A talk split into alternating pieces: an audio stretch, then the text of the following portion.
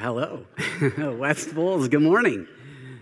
Hey, first, I'd like to congratulate each and every single one of you for successfully four wheeling the streets of Littleton, Colorado to get here this morning. Rough trails like Bowles and Wadsworth and crazy trails like that. It's, uh, it was an adventure to get here this morning. Also, before we get going, if you helped decorate uh, this place for Christmas, would you just stand up real quick? We want to say thank you because it looks phenomenal.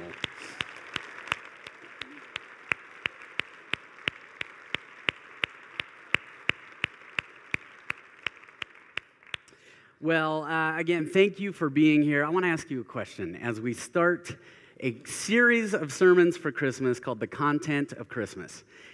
Have you ever thought, as you think back through the different Christmases you've had, have you ever thought about the word you would use to describe or define Christmas on certain years?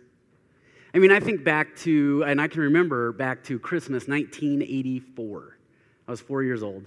And I remember my, my window of my room was iced over. It was a snowy night.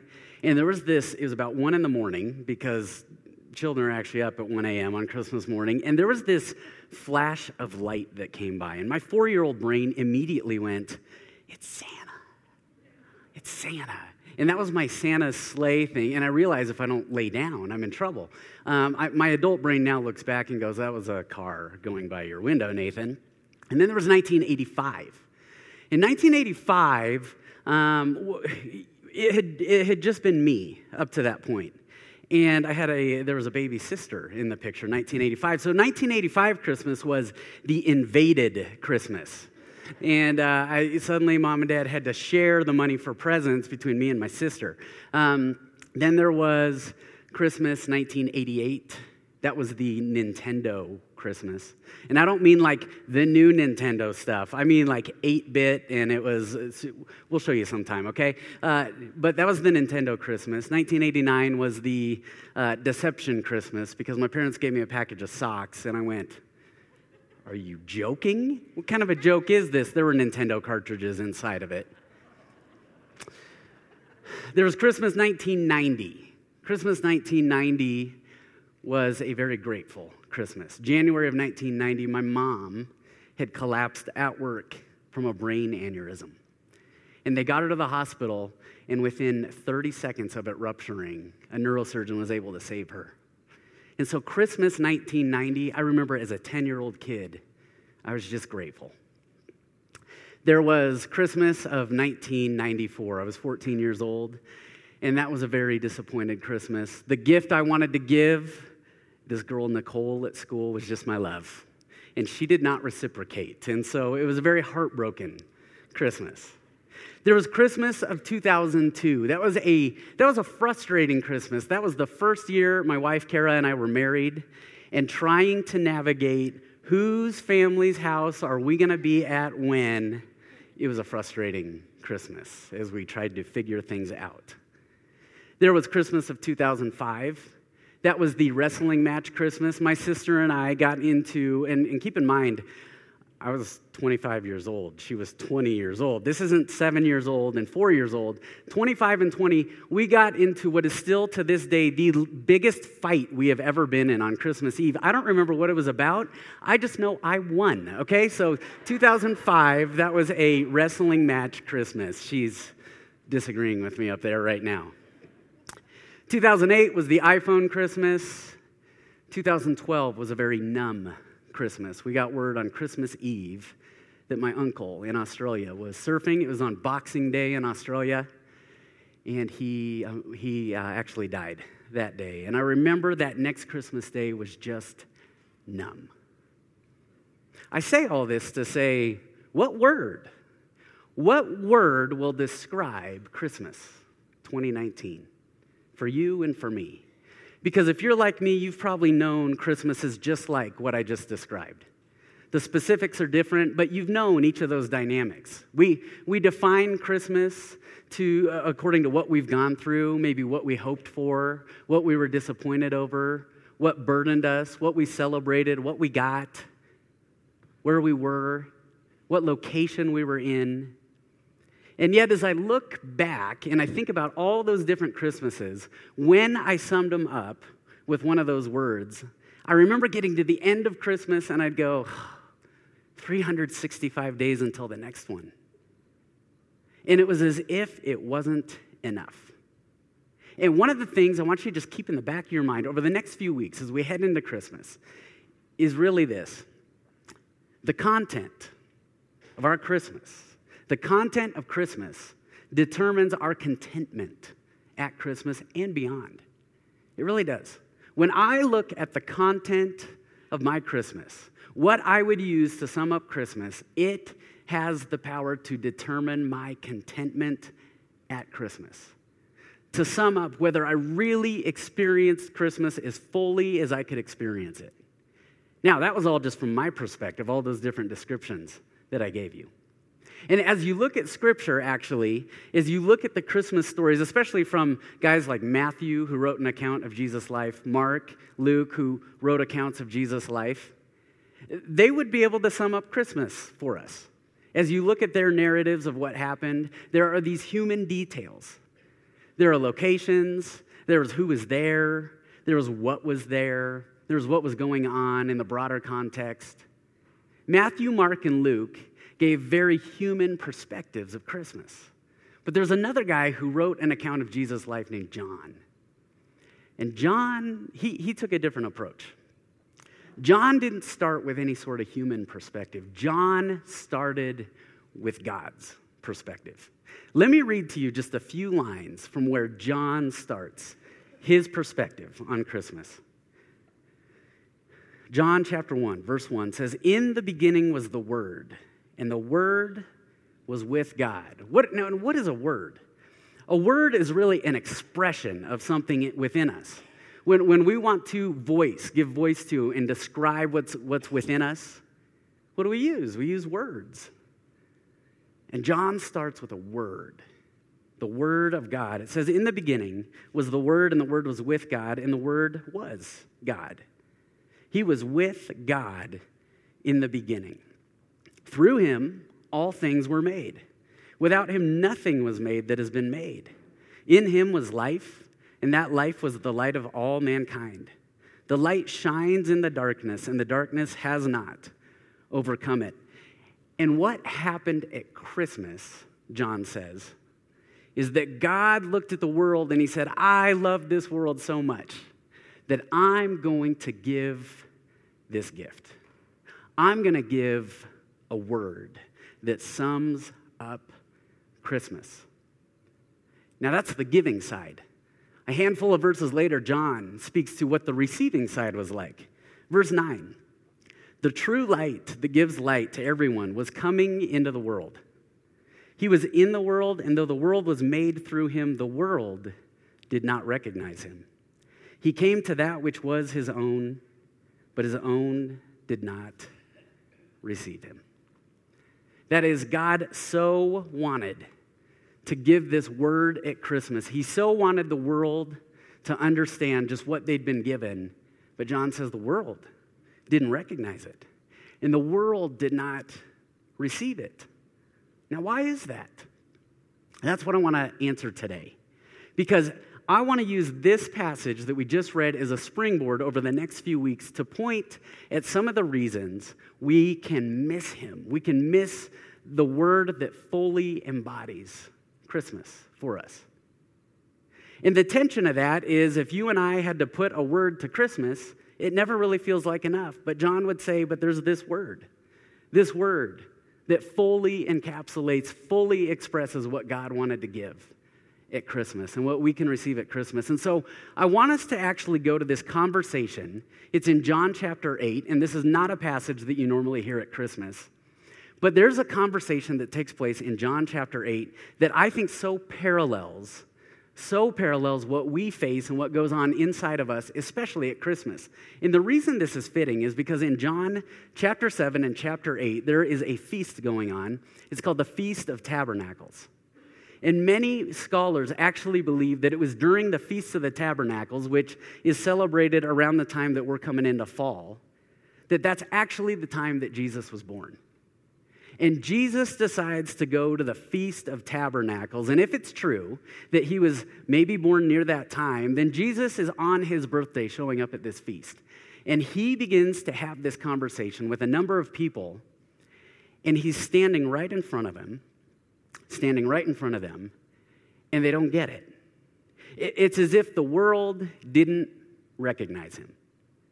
And because they couldn't recognize him, they had a hard time receiving him.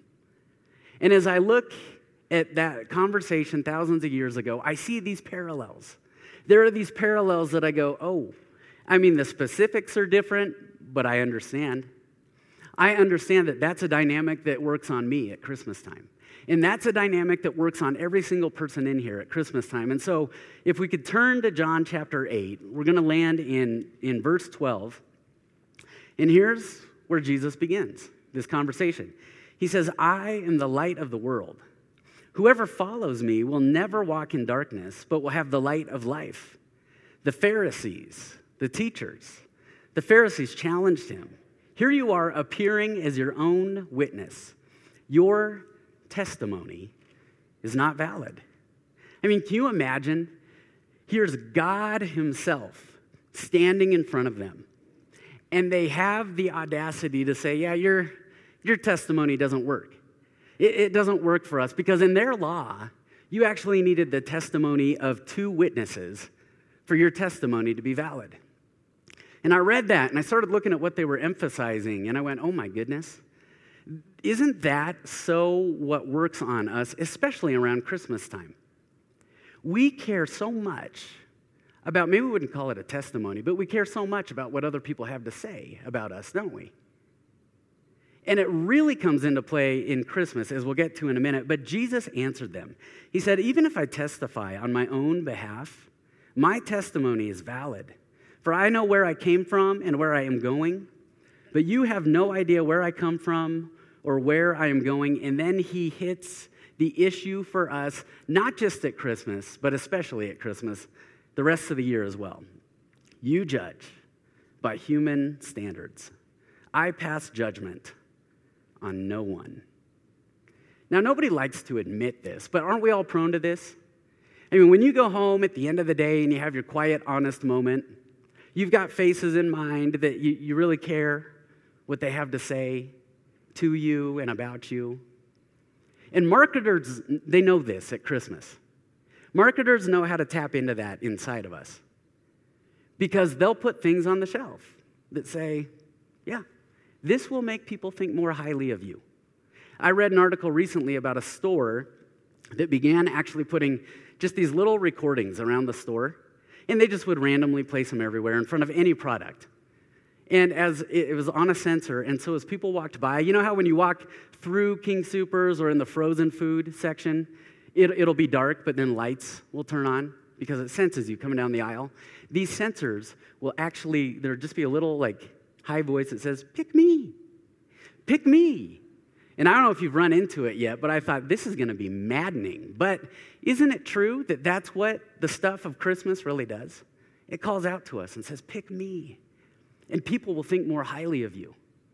When we did youth ministry years ago, I came across an article written by a man who said, I've come to the realization that in, in teenagers' lives, Many times, it's their, what their friends think of them has far more influence on them than God Himself. It's not that God doesn't have the capacity or the ability to, it's who a teenager will go to for affirmation or shape their lives around the opinions of. And I read that and I thought, well, that's not just teenagers. That's all of us. Now, if you knew if you knew that one of the dynamics that works on us at Christmas is what people think of us, if you just knew that, would that begin to shift some things at Christmas time? I think it would. As I thought about it, I thought, man, if I could just remember how much stock I put in the testimony of others about me, that might be a good thing to be aware of, especially come Christmas. I, I, think, I believe it was Dave Ramsey. He has a quote, but I've heard this attributed to so many people. He said, What we do is we buy things we don't need with money we don't have to impress people we don't know. And I thought, Amen. Amen. I don't know exactly who that's attributed to, but that's the dynamic, one of the dynamics that's at work on us at Christmas. Well, this conversation continues. Handful of verses later, in verse 21, once more Jesus said to them, I am going away, and you will look for me, and you will die in your sin. Where I go, you cannot come. And this made the Jews ask, because this is a puzzling statement. This made the Jews ask, is he going to kill himself? Will he kill himself? Is that why he says, Where I go, you cannot come? And clearly, they've misunderstood what Jesus is getting at, but Jesus is going to explain why they think like this. Verse 23, he continued, You are from below, and I am from above. You are of this world.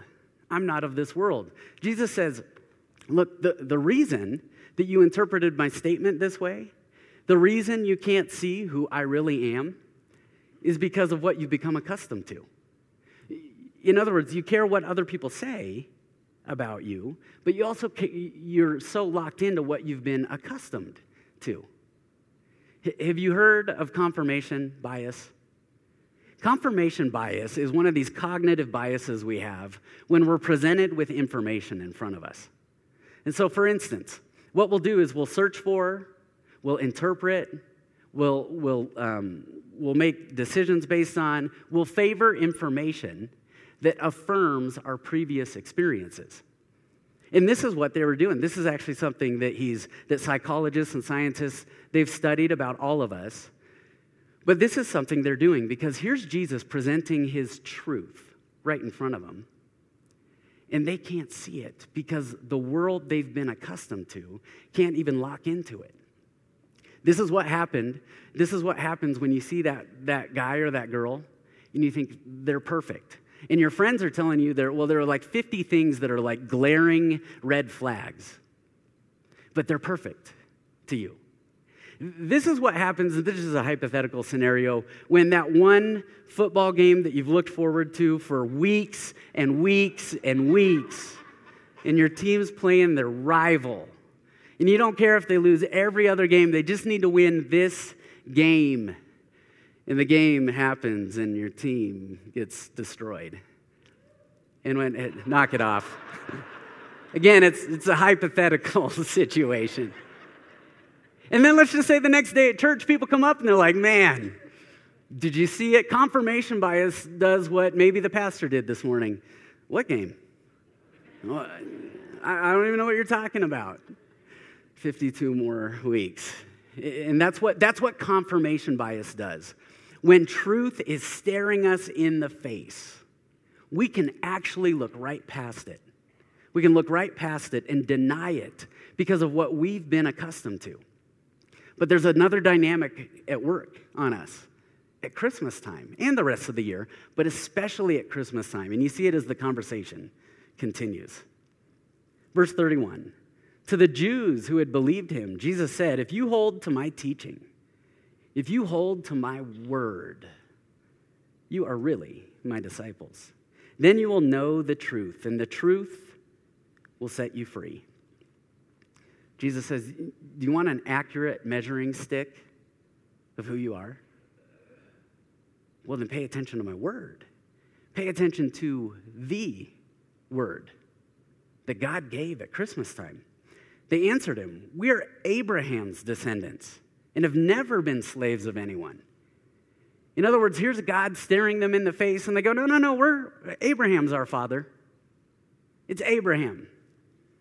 How can you say that we shall be set free? And, and the truth is, they can't see their ways because they thought, well, it's good enough that we're physical descendants of Abraham. And Jesus is getting at something. He said, well, what about spiritual descendants? Of Abraham. And as you read the conversation, he says, Because Abraham, Abraham actually thought about the day that God would be standing in front of you and he rejoiced. Abraham rejoiced at my day, and yet you can't see it.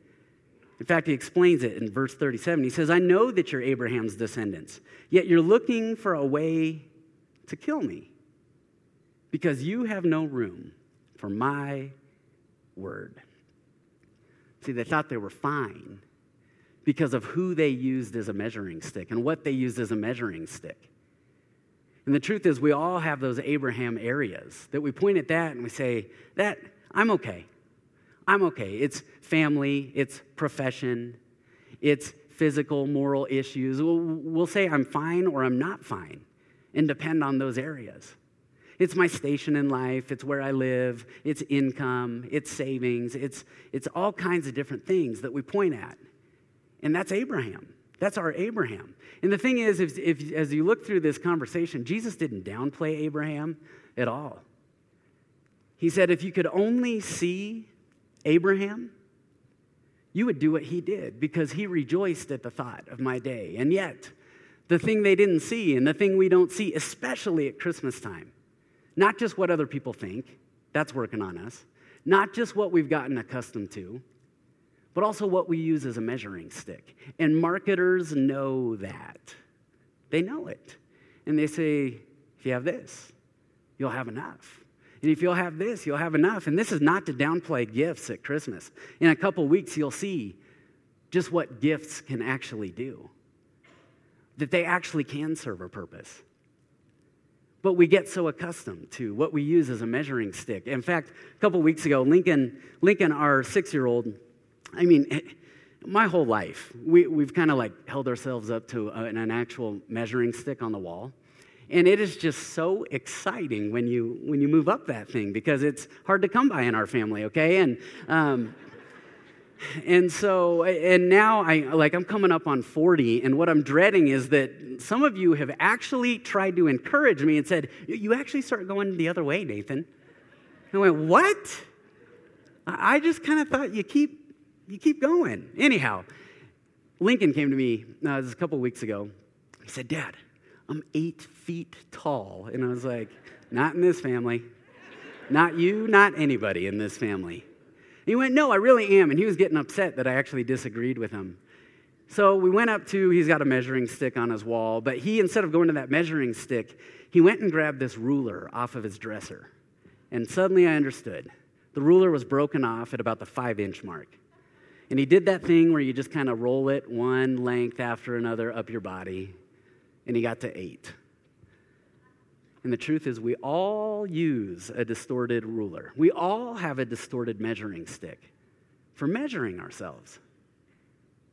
And so at the Feast of Tabernacles, when perhaps was an anniversary, a birthday of sorts for Jesus, as many scholars seem to believe, during that time, they couldn't recognize Jesus right in front of him. And I, I look at that and I wonder if at Christmas time, when we, yeah, we think about Jesus, but do we recognize Jesus right in front of us? Because for them, their focus was what people said about him, what they'd been accustomed to, and what they used as a measuring stick. And at Christmas, we often are affected by what people say about us, what we've gotten accustomed to, and what we use as a measuring stick. We get so focused on a what. And we begin to sum up Christmas and we put into words and we describe Christmas according to a what. And to all that, Jesus has a reply to them and to us. It's in verse 58. He says, Very truly, I tell you, Jesus answered, Before Abraham was born, I am. That is, before there was ever a what, there was a who. John said it in chapter 1. In the beginning was the Word, and the Word was with God, and the Word was God. He was with God in the beginning. Through him, all things were made. Even the ones that cry out, Pick me in the store, all things were made. Without him, nothing was made that has been made. In him was life, and that life was the light of all mankind. The light shines in the darkness, and the darkness has not overcome it. Why reject that? Why reject it? See, at Christmas, before you think about what others say, what you've been accustomed to, or what you use as a measuring stick, there was a who. In fact, I'd say that the content at Christmas, they have a who, not a what, as the content of their Christmas. Could you imagine giving somebody a who instead of a what? Would that change Christmas? Would that change Christmas 2019 for you? I want to show you a video that uh, some of you have seen before. This actually goes back, this is the starting point for my wife and I, for Kara and I. Just take a look at this, and then uh, I, need, I need to talk to you about it.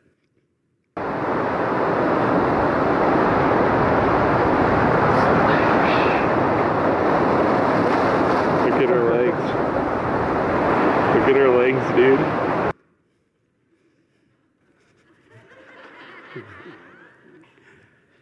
I wish I could show you the few minutes before that moment. That was in Victoria Beach, California. And that was the moment that I said, Kara, I'm giving you a who.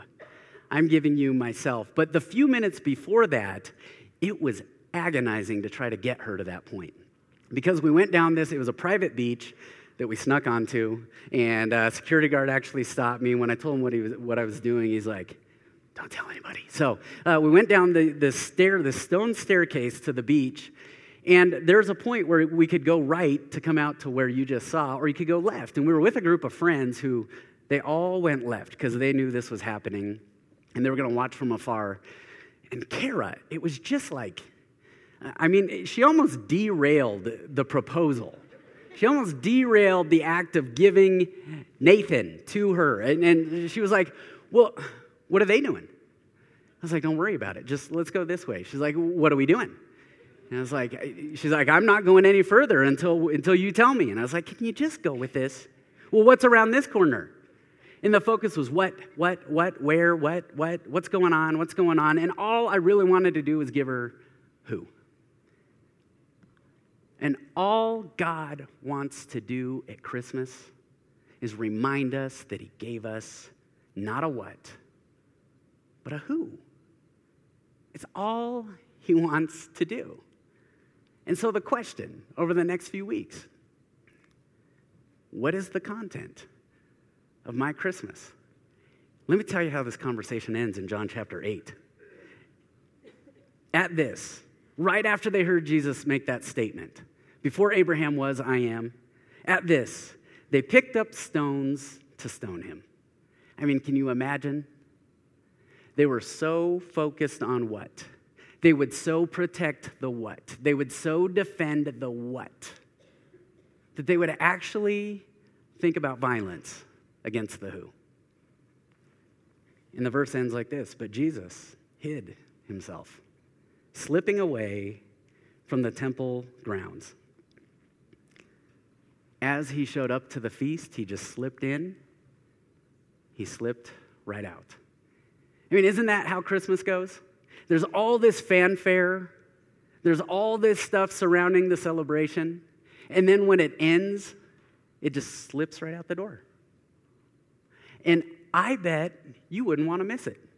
If you knew that Jesus was right in front of your face saying, Here I am, and I am yours, I bet you wouldn't want to miss that.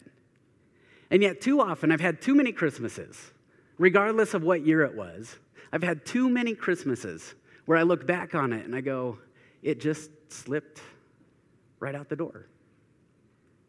See, when, when the content of our Christmas shifts from a what to a who, when that becomes the content of Christmas, we become content at Christmas. And so, my hope is that you'll join us over the next few weeks. Because the next few weeks, we're just going to look at some, some practices and some applications and some things you can actually we can actually do during the week and with our time that'll keep us focused on the who of Christmas. And it won't just it won't just introduce that, but it'll keep us there. During a season when everything seems to be speeding up, that we could just pause and we could see just who he gave us at Christmas. And so we look forward to seeing you over the next few weeks as we approach Christmas and we look at the content of Christmas. Will you pray with me? Heavenly Father, we thank you so much that you are a God who, no matter how many times you've shown up right in front of our face, no matter how many times we've missed it, we get a chance to remember. We get a chance to focus there every single year when we celebrate your birth.